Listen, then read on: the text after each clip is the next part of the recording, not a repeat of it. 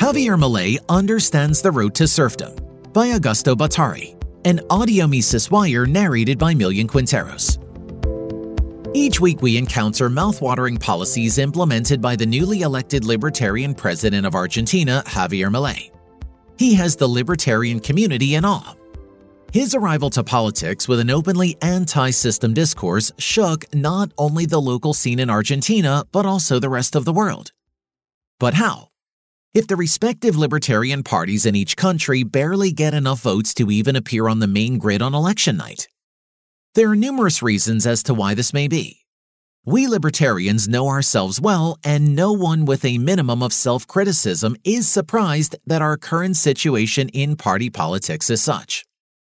While political culture differs by country, our internal ideological discussions as libertarians are the same. While there's no formula for liberty, one may find Milei's Rothbardian pattern interesting. In a world sunk in destructionist trends, many voices of reason emerge. Is any of them following the same steps? Let's now look at some factors that led Javier Milei to the presidency. Understanding the market. Economics has been the main problem in Argentina for almost its entire history.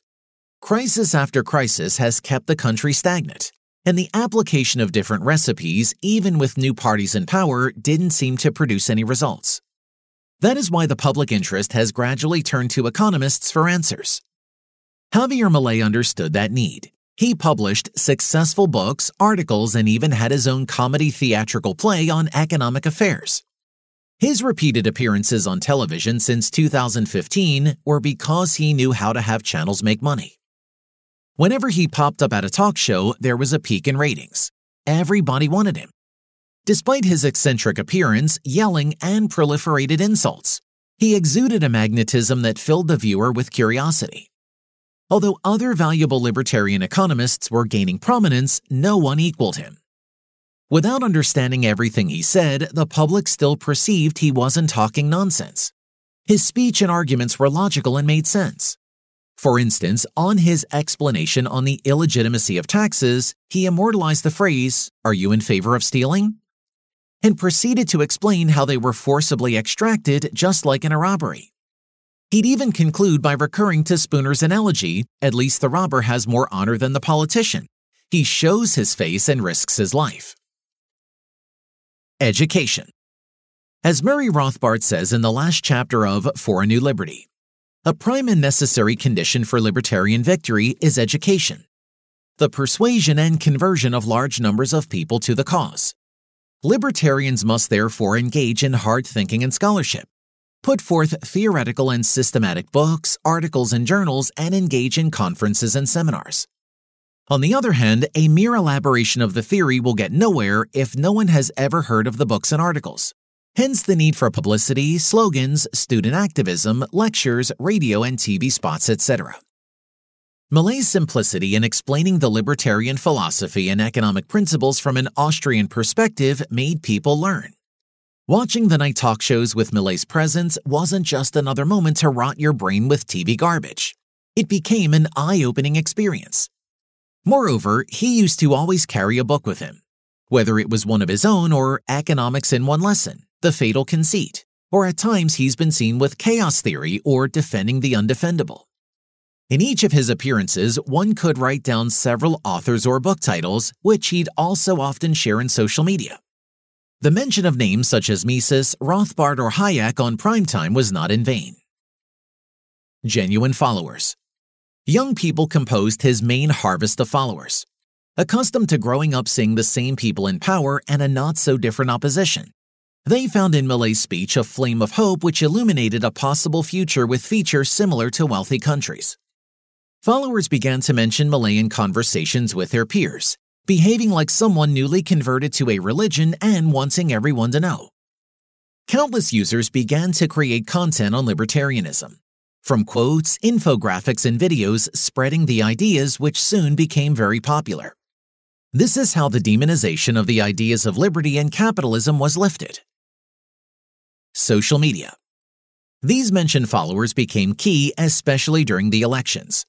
Their exceptional communication and research skills served to unmask, expose, and humiliate politicians and supporters 24 7. The tireless work was impressive. It took the form of memes, slogans, or trending topics. X's importance as a free speech platform was extraordinary. Unlike his 2021 campaign for Congress when his main supporters were banned on Twitter each time they came back with a new account. The political class had fallen behind. It had no chance in the virtual world, which had been taken over years ago by libertarians while they neglected the people. Despite his opposition counting with public funds to plaster the streets with their faces and to peg highly invasive and disturbing ads against him in social media, his organic and decentralized activists communicated his message unceasingly and resisted endless attacks and discrediting operations. Paradigm Shift The then current government, whose banners were the people and the working class in practice, dedicated itself to multiply poverty they themselves lived like kings in total dissonance with the needs of the common people. Their main followers are composed of themselves and people who benefit from the state parasitism machinery union leaders, government employees, corporate media, artists, and intellectuals. The working people, increasingly distanced from those who claim to represent them, resonated with Milei's ideas. Why? Because they carry civilization and progress upon their shoulders. The political class was losing credibility and with it, the elections for not seeing this change replicating all over the world. Today, the political class at a global level are using different motives to drive the structure of systematic stealing. Race, immigration, climate change, digital currency, you name it. Ideas implanted by the elites through prominent figures and the media, financed by public funds.